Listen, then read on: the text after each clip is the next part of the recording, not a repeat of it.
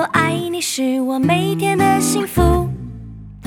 My friend, my friend，和你一起是我每天的幸福。我是你一生好朋友，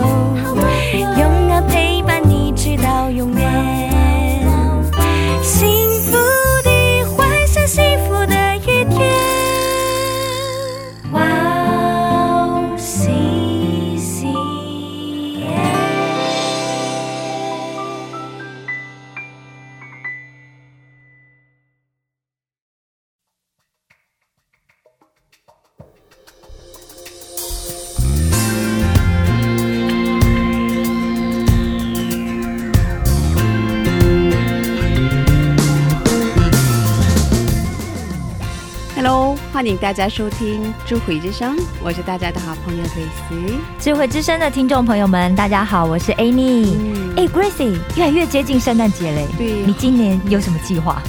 我的计划是给周围的人写感谢的信。哇，好棒哦！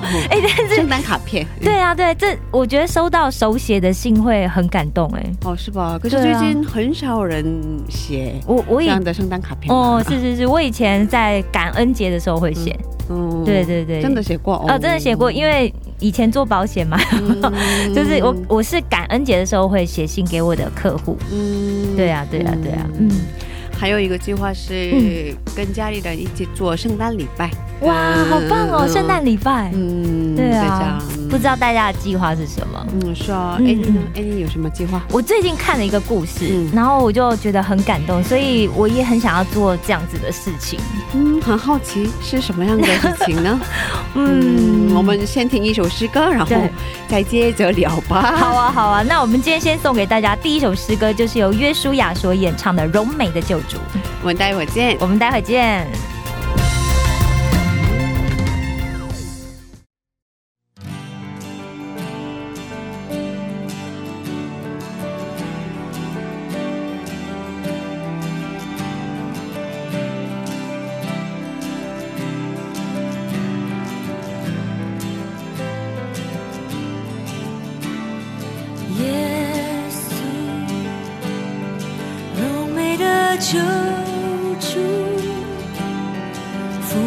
却能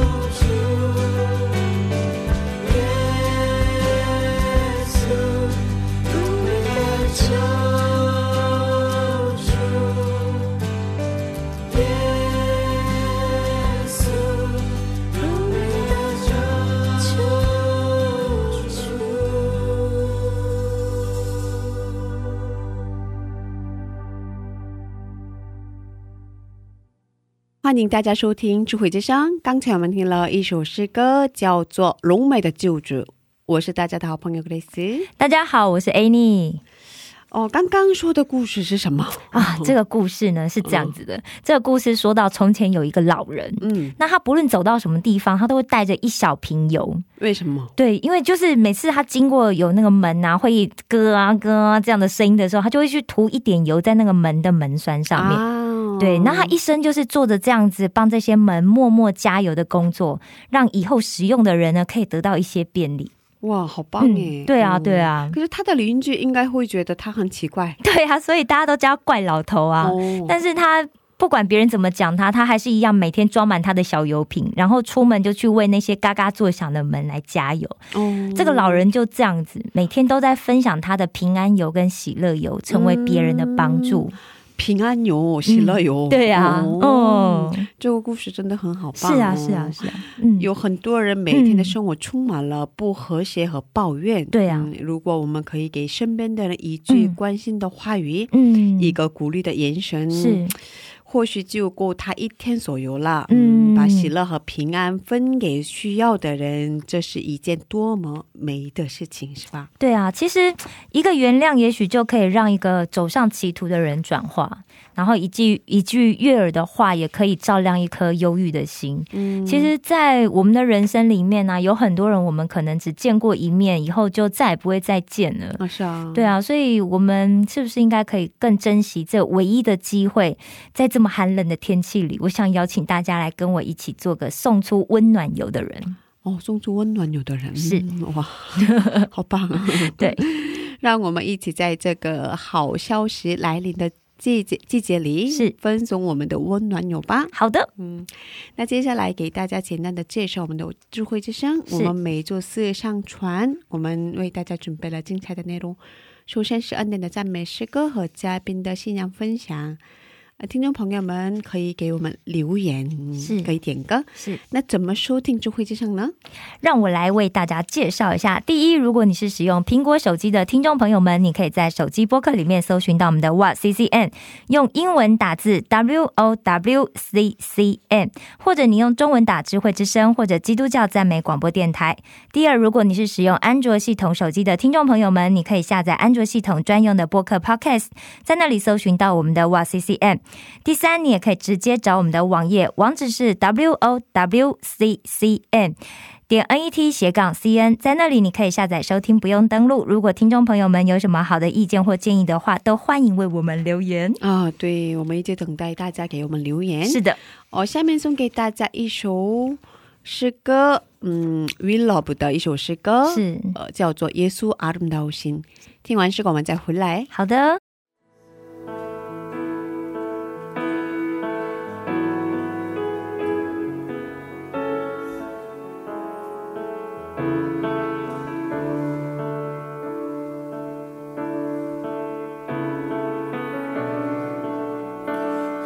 예수 아름다우신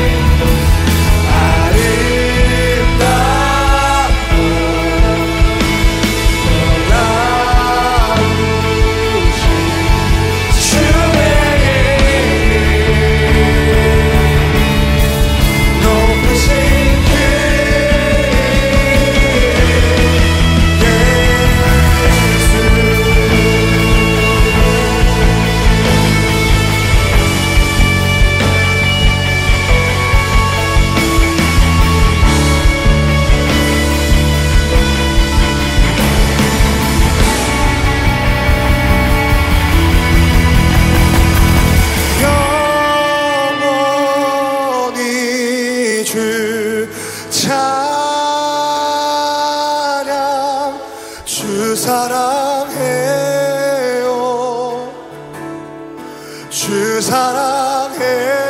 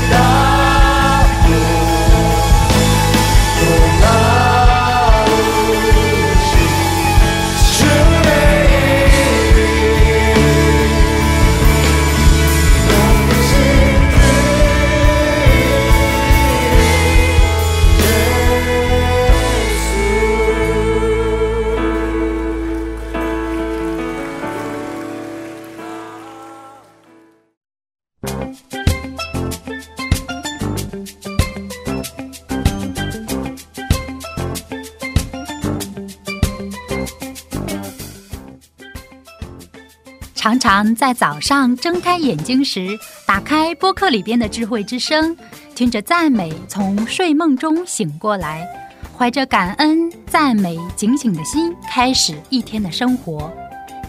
嘉宾的见证分享也让我重新审视自己的生活与神的关系。信仰生活中能有这样的汉语广播，真心的感谢神的预备。祝愿哇哦西西中文节目在神的带领下，有更多种类的节目跟大家分享。我给大家介绍一下收听方法：第一，在网上可以下载收听，网址是 w o w c c m 点 n e t 斜杠 c n。第二，在手机里也可以收听。iPhone 苹果手机在播客里搜索“智慧之声”。二。安卓系统在 APP 商店里搜索 W O W C C M，在 W O C C M 节目单里可以看到智慧之声的 APP。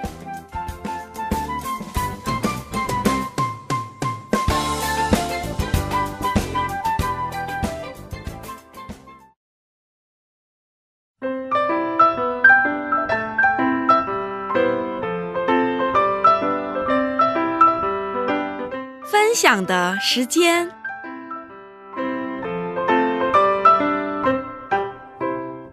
下面是分享的时间，我们在这个时间邀请嘉宾一起分享他的新年故事。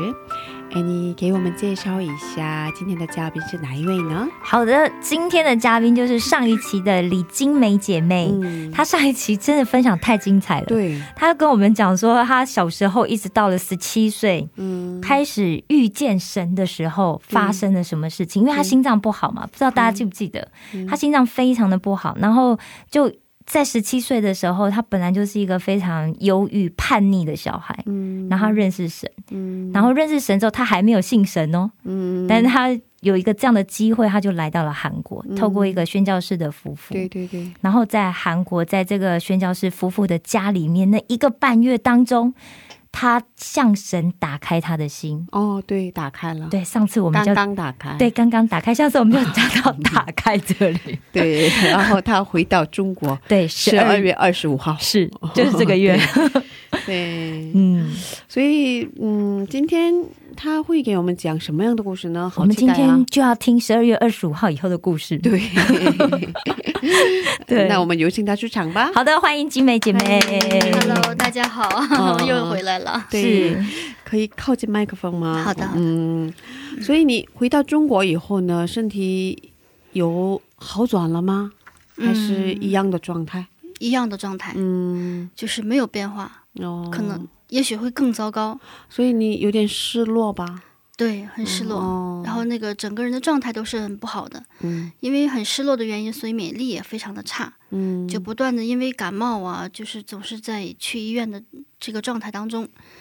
然后到了两千零二年的时候，嗯因为身体特特特别的不好嘛，然后妈妈就决定要去给我做手术。哦，隔一年，对，隔了一年，嗯因为零一年那个状那个期间呢，我因为感冒一次感冒，打点滴误打点滴，然后一下就感点滴过敏。哦，当时呢不知道是点滴过敏，以为是心脏病犯了，到医院去急救，已经去抢救了，不是急救了。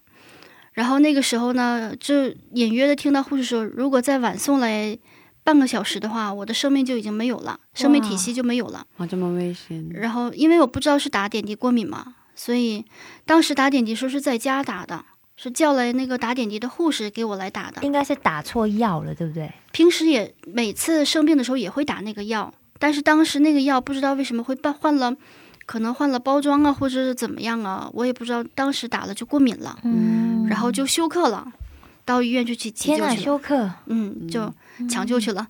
然后去了以后呢，打点滴打了三天那个不拔针的点滴嘛。嗯嗯，妈妈妈妈就是跟大夫解释说的，讲我的病病情嘛，说我是一个心脏病患者，所以可能是因为怕，以为怀疑是心脏病犯了。因为当时的时候呢，我的整个的状态就是脸色是发青的，哇就是青黑青黑色的。哦然后呢，当时是吸着氧嘛，然后我也不知道在吸氧，就是完全上不来气儿了，哦，就是呼吸困难。你自己有印象吗？那对，因为是呼吸困难，而且一起来的时候呢，就会好像没有血压了一样，就哦会、就会晕晕了，哦就会休克，就是这样起不来。然后那个时候呢，在医院住了半个月，然后状态好了以后又出院了，回家。可是回家了以后，我就发现我的身体状态不如以前晚更好了，因为就会每次在睡觉的时候，半夜当中就会因为呼吸困难会憋醒。嗯，然后就这样的维持了一年，妈妈就决定给我做手术吧。太痛苦了吧？对，非常的难受。然后那个时候去了我们家那个省医院，嗯，省医院有一个手术非常有名的一个教授嘛，专家嘛，然后就找到了他给我看病。去了以后呢，我们他接受接待了我，然后我妈妈就问，如果我要做手术的话，就是成活几率有百分之几？然后他看到我的那个检超，就是检查结果、彩超结果，然后他就对我妈妈说，大概能有百分之八十的希望，哦，就是这样说。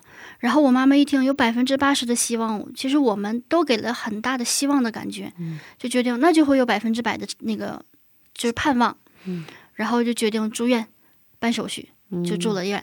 那时候是两千零二年的三月份，嗯，办了手续，然后在医院住了三个月，一直没有给我做手术。等让你等了三个月，对呀、在医院做了为什么？不打针不吃药，只是让我住了三个月。哦，而且住医院三个月，，对，在医院住了三个月。那也很花钱呢。当然了，而且他他是在每天要让我吸氧，嗯。可是我在家吸氧的话，我是不花钱。对啊，可是我要在医院吸氧的话，我会每小时按时计算的，啊。一小时很贵的。哦，我住了三个月，没有打针，没有吃药，花了三万块钱 人民币，人民币三万块钱，对，花了三万多。天哪，哇，那么贵啊，很贵。对啊，其实这不算是吃饭钱，嗯，只是在医院花的钱。不包括吃饭的费用，对啊。嗯。对，啊，然后住了三个月嘛，因为不给我做手术啊，我也很上火呀。因为住了一个月，住进去一个月的时候，我就发现，嗯，我后来的患者都已经做手术，马上就要出院回家了。可是我为什么住了一个月，大夫还不给我做看检查呀、会诊呢，或者做手术啊，研究这样的事情？可是每天早上他们来查房的时候，走到我的床边，他们就过去了。也没有问我今天状态怎么样啊，或者是你要定下来什么时候手术啊，也没有跟我谈，就这样的走了。然后我就很生气，我心里面就非常的不高兴的去找了大夫，我就问他，我说为什么不给我做手术？我说你看后来的人都手术要回出院回家了，然后我还要在这里面做到什么时候啊？然后大夫就只给我说了一句话，说的你的病情不是很简单的病情，所以我们还需要时间在研究。研究，对他 要需要时间研究我的病情，然后就这样把我打发回来了。可是住了又没有多长时间，突然间来了一个患了心脏手术、心脏移植八年的一个患者，嗯回来来复诊。然后因为那个那是男士嘛，因为他吸烟嘛，所以影响到了肺子，回来又检查。可是这个时候呢，大夫主任呢，我们那个主任就把我叫到他的办公室，然后。这位男士就坐在我旁边，然后告诉我：“你看一下，他是患了心脏移植八年的患者。”然后我就瞅了他一眼，我说的心里面其实在想，他换心脏移植跟我做心脏手术有什么关系吗？嗯，我只是做一个修补手术，他是做移植，那你跟我说这些有什么关系吗？然后我就很不很不耐烦很不能理解。对不理解，然后而且很不耐烦对大夫说，他换心脏手术跟我有什么关系啊？我就这样问大夫，然那后医生干脆他没有想医治这他没有直接跟我说，因为他不知道该怎么跟我说。啊，所以也是他的一种建议。对他的啊循序渐进的给我讲解的那个意，就是算是一个委婉的讲解吧。征求你的意见。对，一个征求意见，也是一个委婉的讲解。哦，然后就跟我说：“你看他做了心脏移植八年了，现在活得也很好。所以你也要不要？”但是他没有那样跟我说，然后我没有直接的跟你对，说没有直接说。那怎么明白？然后，然后我妈妈就站在，当时她就在这我旁边嘛站着，然后她就哭的可伤心了。我妈妈在痛哭流涕的哭着，然后她这样的哭，我就特别的心里面也很不舒服。嗯，然后我就对妈妈说：“我说哭什么哭啊？站在这里面哭多丢人呢，让别人看到，要哭回去哭吧。” 其实我这样说话，心里面其实 我这样说完了以后，妈妈是哭得更伤心了，啊，因为这句话也可能刺痛她了。嗯，然后当时呢，我的心态就是很不好，然后我的心情呢也很不好。嗯每天的时候，就是当时那个大夫这样瞅着我的时候，我们俩就对视了两秒钟。他一看我的心，就是我的状态不是很好，他没有跟我说过多的话，但是他开口说的第一句话就是：“你所走的道路，上帝都会为你预备的。他是个基督徒吗”？他我不知道他是不是基督徒，嗯但是我也不知道他他知不知道我是基督徒。莫名其妙的突然，，对，我们俩瞅了两秒钟左右，然后谁也没有跟谁说话。但是他刚开口说的第一句话就是告诉我：“你所走的道路，上帝都会为你预备的。嗯，嗯，当时我听他说了这句话以后，我哭了，就是好像他的那句话就像一个很大的锤子一样，在锤捶打了我的那个头一样，给我打醒了的感觉。嗯我心里面就在想：是啊，我是信神的孩子，我为什么不跟神祷告啊？嗯，我为什么不求问上帝呀、嗯，就这样的，然后我就哭的挺伤心的。然后大夫看到我这个情绪不是很稳定，很很稳定，然后他就说：“你先回去吧，我们今天谈话没法进行，因为你情绪不稳定，嗯所以我们下次再谈话吧。”我就这样回来了。当我走到病房门口的时候，我就听我妈妈跟病房家属，就病人家属说：“我做不了手术了，我要做的话得要做移植，嗯就是心脏移植或者是肺移肺移植，或者是心心肺两个器官一起移植。当时是这样的，听到我整个的天空都要崩开了这样的感觉，完了我的脑大脑是一片空白，我我都不知道我是怎么走进病房的，因为当时我住院没几天的时候，我就遇到一个患者，一个男孩儿，比我大不了几岁吧，他也是要做心肺移植。可是他在医院住了也挺长，也住了很长时间，一直在等待供体来给他做这样的移植机会，一直在等等待这样的机会。然后家属就是患者家属跟我说说，你看那个孩子，哎呀，挺可怜的，要做心脏移植啊，啊、要做心肺移植，不是心脏移植。我当时一听，我就还在可怜人家，说：“哎呀，这么年轻要做心肺移植，以后怎么活呀？”我还这样在可怜人家呢。可是这个这个可怜的没有几天就落在我的身上了，这个问好题，冲击哦。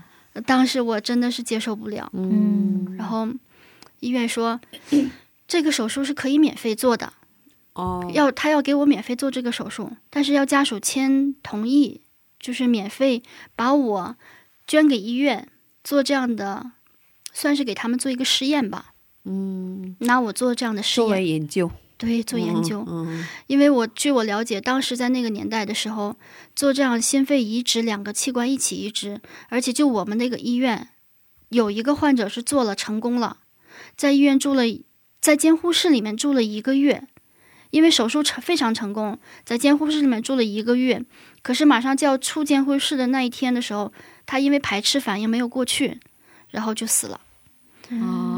所以因为做这个手术的话，大夫讲了，我可以给你免费做手术，但是吃这个药是进口药，要每天三顿都在吃，所以每天抗排斥对抗排斥药每天都要吃，而且这个药费非常的贵的。嗯。所以特别危险，对。其实是，嗯。然后我一听的时候，我心里面非常的抗拒，嗯。我不同意。嗯。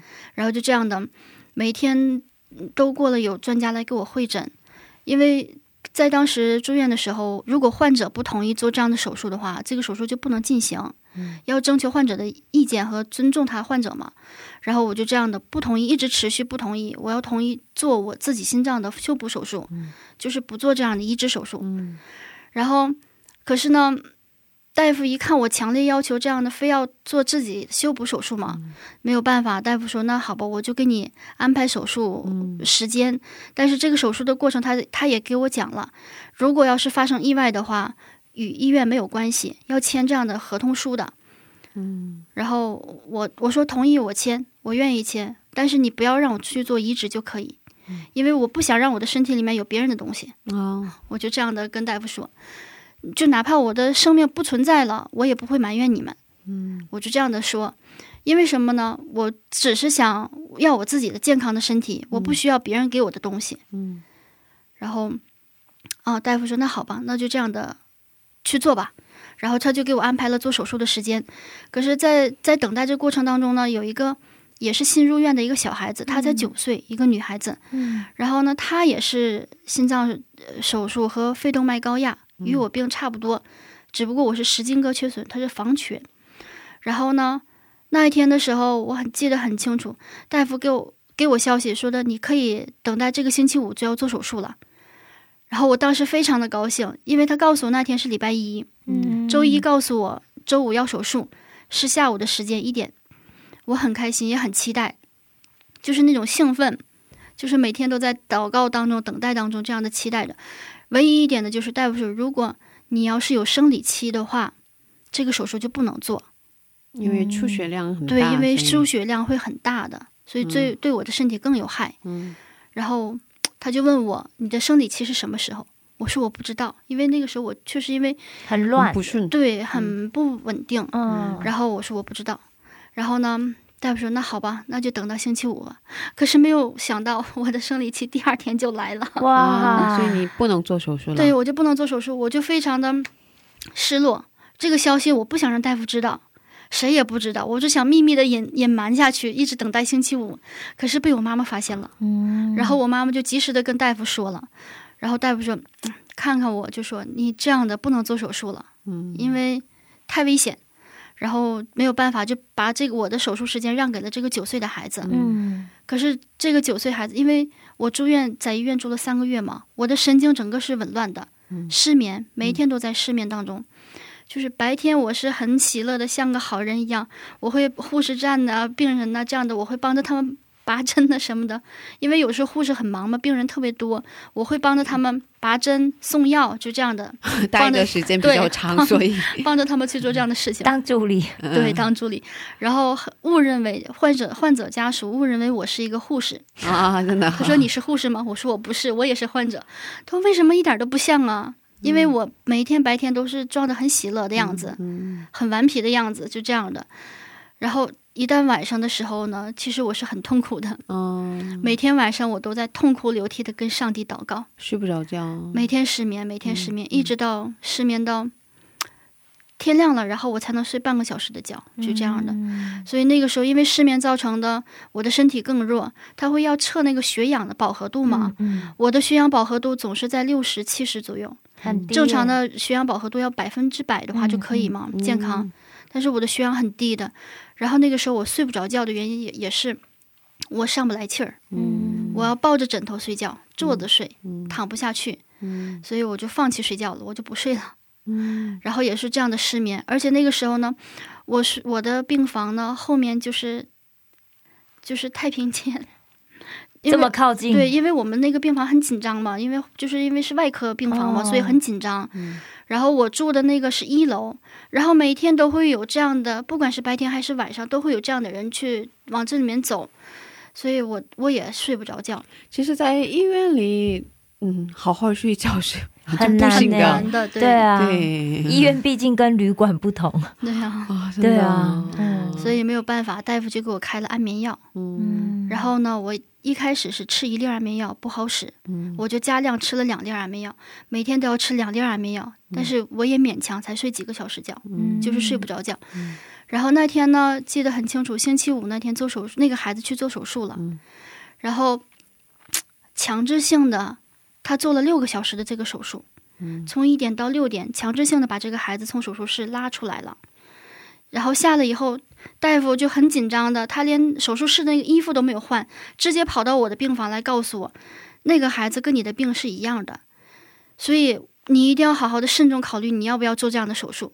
然后他又急急忙忙的回到那个就是监护室去处理那个孩子的问题。然后那个孩子那天晚上半夜十一点多开始就抢救，后半夜两点那个孩子就没有了，就去世了。然后那天呢，我也很奇怪，就是我吃安眠药，平时吃两粒我都睡不着觉的，那天我就吃了一粒，偷偷扔了一粒，因为我觉得那个药吃多了会伤大脑，嗯，所以我就偷偷的扔了一粒药，吃了一粒药。可是吃完了以后，那天晚上我睡的是真香啊！嗯而且那天晚上我做了一个很长的梦，就是梦见一个手术室的大夫戴着口罩和帽子推着车下来，喊着李金梅的名字，喊着我的名字，然后却把这个车呢推到了五号病房，因为五号病房是儿童病房，嗯然后把那个车推到五号病房，推出了一个看不清两脸长是长什么样子的孩子，我看不见，然后就把他推走了。我一直跟着他后面跑，一直喊我说你推错人了，我是李金梅。我一直跑到电梯门口，我就一直敲敲敲敲那个手术室的电梯，结果就把我自己敲醒了。然后当时醒了的时间是八点多了早上，然后我妈妈就说：“哎呀，我的姑娘啊，你终于醒！”她很高兴，就很兴奋的那样对我说。我就很愣愣的瞅着她，我说发生什么事情了？她说你知道吗？五号病房那个孩子昨天晚上没了。所就这样跟我讲，那个手术发生了失误吗？好像不是失误，嗯因为那个孩子的血管就是肺子的血管跟我一样，因为他已经硬化住了，所以一扎针的时候那个血管就会破裂，嗯破裂了啊，对，所以造成大出血，内部大出血死亡的，啊，就是窒息性死亡。其实他的情况，你的情况也是都不能做手术的，对对对，是做不了手术的，就是做不了自己的修补手术，就只能去移植这样的，因为那个肺动脉嘛，会影响他的血管，血管是没有弹性的，嗯他已经硬化住了。嗯，可是你梦见你死去没，是吧？我梦见那个孩子推到那个手术室，把我喊着我的名字，面对。对，喊着我的名字，然后推了别人去手术。对，然后原本应该那天是对，你应该手术的是我去做手时间术啊，，所以我就一直跑，一直跟他推，跑到那个手术门口，我就一直敲那个电梯门，我说你喊错人了，推错人了，我是那个人要手术的人。结果醒了以后呢，哎呀，我妈妈就说昨天晚上乱成一团了，嗯，因为五就号病房一点感觉都没有。我一点都没有听到，所有的患者和家属们全都起来了，然后只有我一个人在睡觉，哦，平常我睡得很香，哇，感谢主，什么声音我都没有听到。嗯特别神。奇，是吧？对呀对，然后从那天开始，那个大夫就对我特别的小心翼翼了。嗯，然后不管去做什么样的检查，因为病房和检查的地方特别的远，门诊特别的远，所以他为了减少我心脏的幅度，就是大大幅度的活动嘛，所以他会亲自开着车拉着我到门诊去做彩超，然后再把我拉回来。哇，就这样的，主任亲自开车，发生了这样从我的事情，啊，把我从病房接出来，去到门诊去检查。然后很奇怪，就是因为做彩超的时候，特意找了彩超室的主任来给我检查。然后那个主任就做的过程当中，给我跟我们那个手术主主任就说说的，这个孩子的心脏很简单，只是做一个修补就可以，但是他好像有肺肺子不太好啊，就这样的跟我们主任讲，嗯他说是不是有肺高压呀？这样说，然后主任说是是是，他是有这个肺高压。然后呢，主那个彩超室主任说建议说，那你去给他做个造影吧。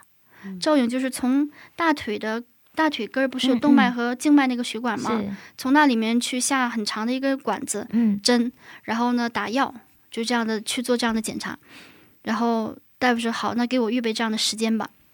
然后就这样的，我在医院又住了，安排这个等待这个造影手术的话也需要时间的，我就在排号。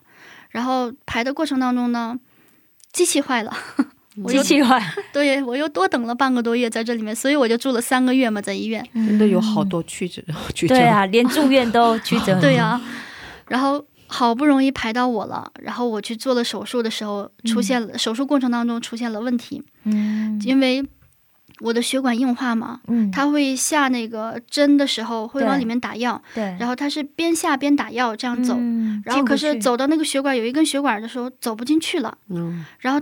这个大夫给我做照影，这个大夫他会使劲往里面捅这个血管，捅这个管子哦，万一破了怎么办？啊。然后那个我们我们那个主任就在门口喊，就非常生气嘛。嗯然后当时他给我捅的时候，我就完全就上不来气儿，就呼吸困难了，就觉得我的胸一阵剧痛，完了我就整个人就失去意识了。哦，然后那个时候大夫就害怕了嘛，然后就把那个管子就拿出来了，然后我可能就慢慢就恢复意识了。哦，然后我就听到那个外面的主任在在在喊，说你怎么能那么走呢？就在骂他嘛，说的那个非常危险，你走不进去的话，为什么还要往里面插？万一查出生命危有生命危险的话，你负责还是我负责？嗯，就这样的说，赶紧把那个管子拔出来，改道重走。就这样的，我就听到了这样的声音，然后我就这么的重新的，他又给我做这样的检查以后，维持了一个多一个多小时，一个半小时吧，从那个手术室里面出来了。嗯，然后当时我妈妈很紧张，很因为他这个也要签、嗯签字的，对，因为要麻麻醉痹麻痹嗯完了以后还要，因为他这个手术也很也是有危险的风险的。然后人家做的话，半个小时就可以出来，可是我做了一个半小时才出来。嗯，他们，我妈妈就害怕，对我妈妈就害怕了，因为怕我在里面出现意外嘛。嗯然后确实是出现了意外，不过感谢神保守我没有，是又把你给拎回来，对，然后又把我救回来了。当时我心里面剧痛的时候，我就在想，神呐，完了，我这次要挂了吧？我要去见主对啊、我就这样想。然后就这样的从从那个手术室出来以后，嗯我妈妈就特别的开心的看到我，然后我也是觉得我好像又捡回了一条命一样的感觉。哦然后那个时候，从那天开始，我就真的很认真的去跟神祷告了。嗯，然后以前我从来很不看圣经，就很少看圣经，嗯因为看不懂，所以我一看圣经我就会困。然后我把圣经拿它，助眠剂，对，是我的安眠剂，看几页，然后我就会睡觉那样的感觉。哦 然后那天开始，我真的很认真的去看圣经了。嗯，然后看到最最最让我记忆犹新的地方，就是马太福音十一章二十八节：嗯，凡劳苦担重担的人都要到我这里来，我就会使你得安息。我就会看到这里。哦，哇，当时我看到这一句话是不是今的时候，天的我们开头啊？对。啊 给了我很大的鼓励。嗯，看到这里的时候，我真的是很痛哭流涕的跟神认罪悔改的祷告。然后又看到圣经里面有很多的见证，瞎子看见，瘸子行走，拉萨路从坟墓里面出来，对，然后看到了这些，还有血漏症的女人，她的血漏也止住了。嗯。然后我当时很大的，就是很大的信心跟神祷告，神呢，我就相信你，我把我自己的生命完全交给你，嗯。我相信你是来掌管我生命的主，嗯。我也相信你不会让我去做这样移植手术，嗯，我就每天不停的在跟神这样祷告，然后每天我也抓住时间。去卫生间的时候，我也在跟神祷告。哦，我会把自己关到卫生间里头，我哭哭哭，痛哭流涕的哭一个小时在里面。哦，然后就跟神不断的祷告，我就跟神说：“神呢，我还这么年轻，我不想因为这样的事情离开。我想为你做见证。嗯如果你愿意医治我，我愿意为你做见证。嗯 我就这样跟神祷告，因为那个时候来韩国的时候，牧师对我说：“你以后要成为神的见证人。”嗯他就这样对我说。嗯当时我很不理解，我就很生气，跟他说：“为什么要把我抓住当神的见证人？那么多的人，为什么要非要抓住我给他做见证？”嗯 当时我不理解，可是那天的时候，我真的理解了。我说：“神，我要为你做见证。嗯如果你要医治我，我就愿意为你做见证。哦，这样的告白，嗯对嗯就这样的，神真的很保守我，医治我。嗯虽然在医院住了三个月，经历了很多，对但是我也把整个的人生也看明白了。对我觉得人手做不了的事情，上帝真的能做的，对，他们完完全全的信靠。那时候还不到二十岁，十九岁，十九岁，嗯哦十九岁已经看透人生了。对对对。对啊，我们在这听一首诗歌，然后再在这里是啊，是是是，好，有喜欢的诗歌吗？能给我们推荐一首诗歌吗？如露可慕溪水。如入可慕溪水。对嗯非常美的诗歌。嗯，好的，我们在这听这首诗歌，然后再接着聊吧。好的，神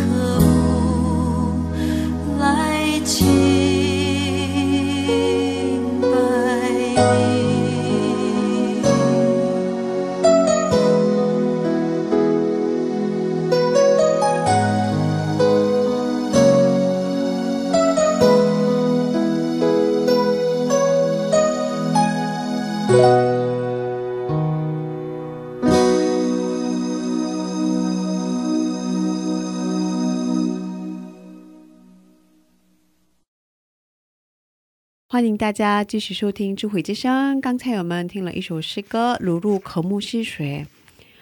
今天我们邀请到了李静梅姊妹一起分享她的故事。嗯，为什么喜欢这首诗歌？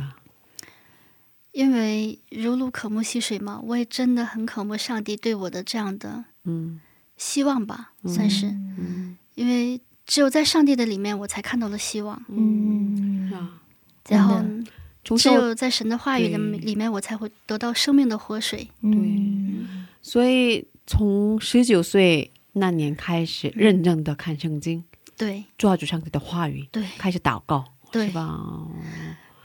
然后刚才说，嗯，向上帝祷告，我要为你做见证人。对呀、哦，结果上帝真的医治你了吗？是啊，是啊，真的。然后那个时候在医院的时候，大夫说，如果我不做心脏移植的话，嗯确切的说应该是肺移植。嗯。嗯，如果我不做这样的心脏或者心肺移植的话，我的生命活不到二十五岁。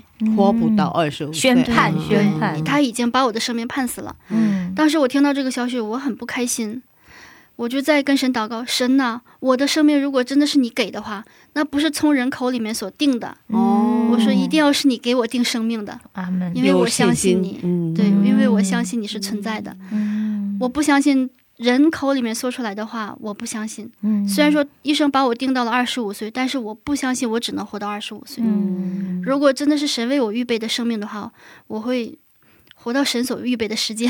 我是这样的跟神祷告的。嗯然后就这样的在医院住了三个月以后，有一个要出院那一天晚上，有一个患者家患者，他以前也是肺高压，嗯然后说的哦去吃中药吧，中药可以调理你的肺高压。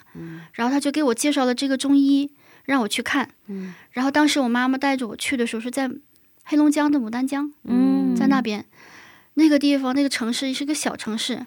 然后呢，刚刚可能是在翻新嘛，火站、嗯火车站也非常的乱啊，很脏啊这样的。当时我们下了火车以后，我看到那个城市，我真的是完全没有希望的感觉。我就认为这么破的城市，这么小的城市，会有真的好大夫吗？没有希望，你觉得当时？对呀、没有。然后当时那个时候，就是真的每走一步，我会蹲下来想一想，嗯每走一步蹲下想一想，因为那时候走十几步的话，我就会很喘，哦，然后我就会蹲下来歇一会儿，然后我再继续走，嗯就是这样。那个时候走路真的很困难，嗯就是走一走要休息一会儿。嗯然后当时到了那个医院的时候，那个医院的像是一个小小小乡镇一样的感觉。嗯然后去了以后，四处就像没有人烟的似的感觉，哦，只有那么两栋楼是那个大夫家的楼，两栋都是他的楼，对，，都是他的楼。哇，然后嗯前面是看病的，后面是住院的。嗯，然后去了以后，那个那个老中医真的很神奇，嗯真的是神给预备的，真的是让人想象不到的。嗯当时我们已经把医院拍片子嘛，这个片子都拿去给中医大夫看，可是那个大夫说我不看西医开的片子，嗯就是这样说，我只靠我摸的脉，嗯，然后他就给我摸脉，摸完了脉以后，也不让我说我的病情，嗯也不让我妈妈说我的 病情，你都不需要讲，对，不需要讲，都他就是在摸脉，嗯对。嗯然后摸出来了以后，就说我的心脏很不好。嗯当时我妈一听，确实是我妈说是是是，她的心脏不好。她说的有没有去做手术啊？我妈说去院了，但是没有做上手术。然后大夫就很生气说：“这能做手术吗？这种病情如果要做手术的话，那就是是那就是是怎么说呢？就是丧命，就这样说。哦他做不了手术，为什么还要拉去做手术啊？嗯，然后我妈一听，她这么说，然后我妈妈当时就看到了希望，我和我妈妈都看到希望。我妈妈说：“是啊，做不了手术，所以到您这里来，求你来帮着看一下嘛。嗯然后我妈妈就问他说的：“那你有什么办法吗？”她说的：“你要相信我的话，你就先拿两个两副药，两个月的药回去吃，吃完了以后，保证你的身体有变化。嗯但是如果你相信的话，你可以继续来吃；如果你不相信的话，你就不要再吃了。”然后我就开了两个月，多一个月他都不让你拿，只让你拿走两个月的药。然后我就这样抱着希望拿了两个月的药回去吃。嗯然后这两个月的时候是每天早上和晚上吃，但每次吃这个药的时候，我都会先祷告，我更神祷告，神呐，你来借着这个药来医治我的身体。嗯我每天都拿拿着这个药吃之前，我要先跟上帝祷告，然后就这样的吃了两个月的时候，然后我的身体吃完一个月的时候，真的就有变化了。嗯，什么样的变化？以前我的手是嗯。紫色的，从指尖一直指到指到手指头这个部位嗯都是紫色的，然后我的嘴唇也是黑色的，嗯脸色也特别暗，没有血色，没有血色，完全就是，然后身体也特别的弱，然后那个时候总是爱感冒，可是吃了他一个月的药以后呢，发现感冒没有了，嗯。就是免疫力上来了。然后我的手指头也变粉了，哇。变成粉红色，就正常人的那个颜色了。嗯嗯然后我的嘴也不是那么的紫了。然后吃完两副药以后，两个月以后，我又到我们家里面的那个医院去拍了一个胸片儿，嗯。突然间发现，住院之前啊、出院之前拍的那个片子和吃完两个月以后拍的片子完全不一样了。嗯，因为那个出院之前拍的片子，我的痱子是看不见了。嗯哦，然后出完院吃了两个月以后药以后，我发现我的片子整个的痱子全都出来了。两个肺叶就看得非常清楚，对，嗯非常清楚嗯，只有钙化的斑点在里面，嗯白色的钙化斑点。嗯然后大夫就是在鉴定上面也写无异常，嗯就是这样，无异常对，就是这样的。哇吃了两个月药，哦，给了我这样的鉴定，哇，然后我们就抱又抱着希望去做手术嘛，想要去做手术，可是去了医院以后，医院不接收我。哦，大夫说：“我不是让你回家等着供体，我要给你做移植吗？你怎么又来了呢？”就说我。我妈妈说：“她能做手术了，你看她现在状态多好啊。大夫说：“就是能做，我们也不能给你做了，嗯，因为这个生命他们担当不起嗯，这个安全，嗯所以他就又把我撵回来了。嗯，然后我妈妈说：“那怎么办？我们俩就这么都丑。我妈妈看我，我看妈妈。然后妈妈说：“那这么的吧，我们再去牡丹江抓药吧。嗯然后我们又去了牡丹江抓中药，然后牡丹江那个中医很有很有意思，那个老爷爷，他说你你真的就相信两个月，你吃完两个月你就能健康吗？我只是先让你吃两个月，你看一看效果好不好，回来你再继续拿药。嗯，然后这这样的，我又回去抓了他的药，吃了二十八个月，二十八个月，对，嗯。两年半的时间，每天吃。嗯。贵吗？当时那个时候还真不是很贵，哦人民币才三百六十块钱一副，哦。嗯，一个月三百六。一个月才三百六，对，但是现在还负担得起对对对可以负担得起。哦，然后一直在吃了。从家里去到牡丹江很远吗？坐火车要一个一个晚上的时间，一个晚上，很远对，嗯。一个晚上的时间，十几个小时。哇，很辛苦，对啊，嗯。对对对，然后每天就是这样的，就很坚持的去了两年半，没有停过，而且每天两年半的时候吃药在祷告，嗯然后就这样坚持祷。告，那对吃了二十八个月是吧？二十八个月以后呢？后来不吃了，哦，对，二十八完个月以后，全好了。二也没有说完全好，但是呢，可以说比以前好的很多了。嗯，但是吃药的过程当中呢，我有过咳血，嗯，但是在这吃完药结束了以后，几年以后我又开始有过咳血。嗯但是这个咳血的时候呢，我因为咳血，我去医院去做检查了，可是肺子就是整个的 CT 显示没有异常，啊，无异常，无异常，可是不知道为什么我就会咳血。嗯咳的最严重的时候，我是抱着卫生间的马桶，我是完全吐血了，啊，不是在咳血了。嗯然后就是血块就不断的往里面出，往外出，就这样的嗯一口一口的吐。当时我咳的，我以自己我都实在是怀疑我自己的人生了，我就已经受不了了。嗯我就跟神祷告，求你了，你把我接走吧。嗯，我这样跟神祷告，可是痛苦了，真的是很痛苦。嗯然后可是呢，咳了半个多月吧，然后我又吃了牡丹江那个药，嗯吃完了以后又好了，嗯就反反复复的几年，好像三年左右吧，嗯就是这样咳血，然后吃药又好，就反反复复这样三年以后，然后就彻底的不用再吃药了。哇。后来呢？后来去过医院吗？西然后医吗？每年都是去做检查有过。哦，然后去做检查的时候呢，大夫也是听我的心脏，以前心脏会有杂音的，嗯嗯就是那个杂音，大夫能听出来。可是去了以后呢，每次检查的时候，大夫都说非常好，哇，没有杂音，非常好，没有杂音，呃就这样的。感谢主，对啊，真的感谢主哎，然后我在那个医院住院，出院以后嘛，在哈尔滨住院了三年，呃，三个月的时候出院以后，时隔八年以后给我看病那个大夫，有一天到我们家乡去了，然后我就看到他那个名字写在那个医院上了，嗯然后我就很激动的，我就看想看他嘛，因为他给了我很多的鼓励嘛。嗯，去了以后，然后大夫第一眼看到我的时候，第一句话就说：“你还活着呢。哦，第一句话问问的我就是你还活着呢，嗯。因为八年了嘛。哦他问我对。我们俩几年没有见面了，我说八年了。他说是啊，嗯八年了，你现在活得很好啊，嗯，就这样说。感谢，而且身体状态也身体也胖了，嗯。然后血色呢，脸色啊整个的完全就有变化了。现在完全就是一个非常健康的状态，对，气色也很好，是啊，是感谢神，脸色很红润，对对，嗯，所以经历了神迹，真的？真的嗯。嗯。所以那个时候我真的从那时候开始，我真真正正的相信哦，上帝真的是存在。虽然我们肉眼看不见，嗯，但是他的灵是与我同在。嗯，每天，祷告，跟上帝祷告，然后就心里有平安，就把药给喝了。对呀、对。我有一次在做梦，呃睡觉之前我就每天习惯一天三次跟神祷告，嗯，在那个时候心情很火热。早上、中午和晚上，晚上睡觉之前我就跟神祷告，真的是那种像小孩子一样，想渴慕父母的那种拥抱。嗯。我心里面就会那样的想，神呢，我真的想让你来抱抱我，嗯。我想让你来抱抱我，我就特别的渴慕他来拥抱我。嗯。可是那天晚上呢，真的很奇妙的做了一个梦，嗯。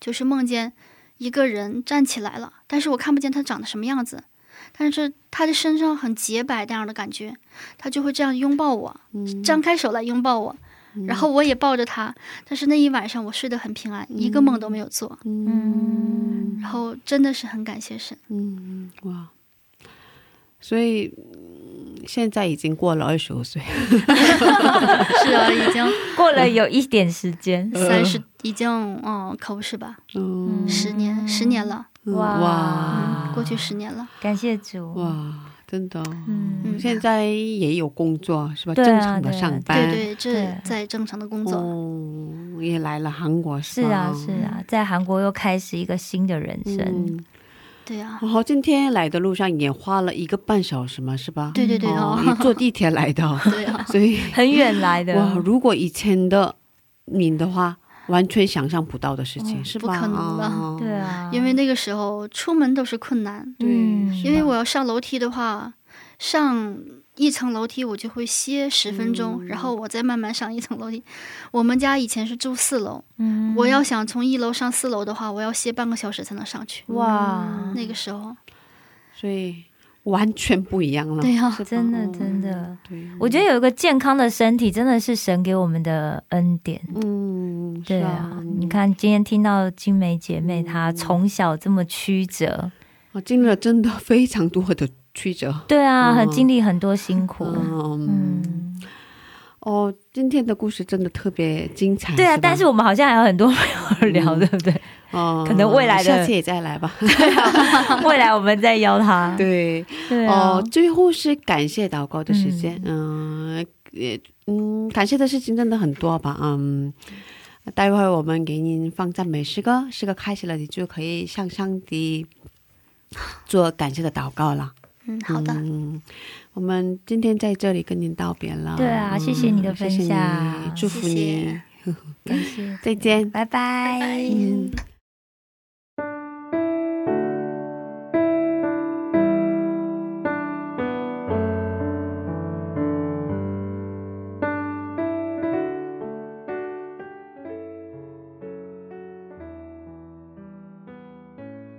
天父，我们感谢你，谢谢您给我这样的新的生命，也谢谢天父给我们人生的开始。若不在你的里面，我们的生命真的不知道会怎样。所以我真的很感谢你，给了我新的生命，也相信明天的道路，神你会为我们预备。相信每天我们所走的道路，神你都会为我们预备。也相信神你是与我们同在的神。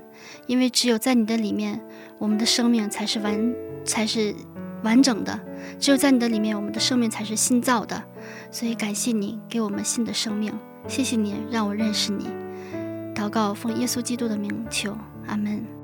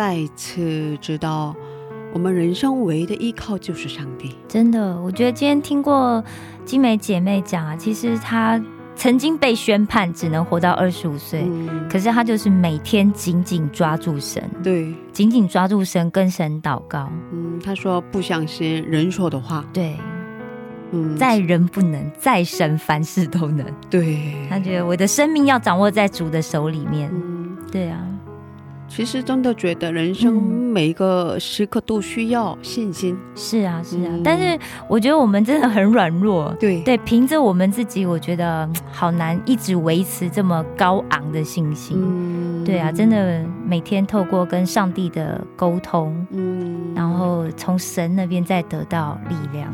对，嗯嗯，所以读经祷告真的很重要，好了，牧师说的话要听。对，牧师说去祷告就去祷告。对。嗯，谢谢大家，今天的智慧之声就到这里了。是下周也请大家一起来收听智慧之声，好的，别忘记耶稣爱你，我们也爱你。是的。最后送给大家王洪恩演唱的一首诗歌，歌名是《翩翩草》。下星期见，主内平安。下星期见，主内平安。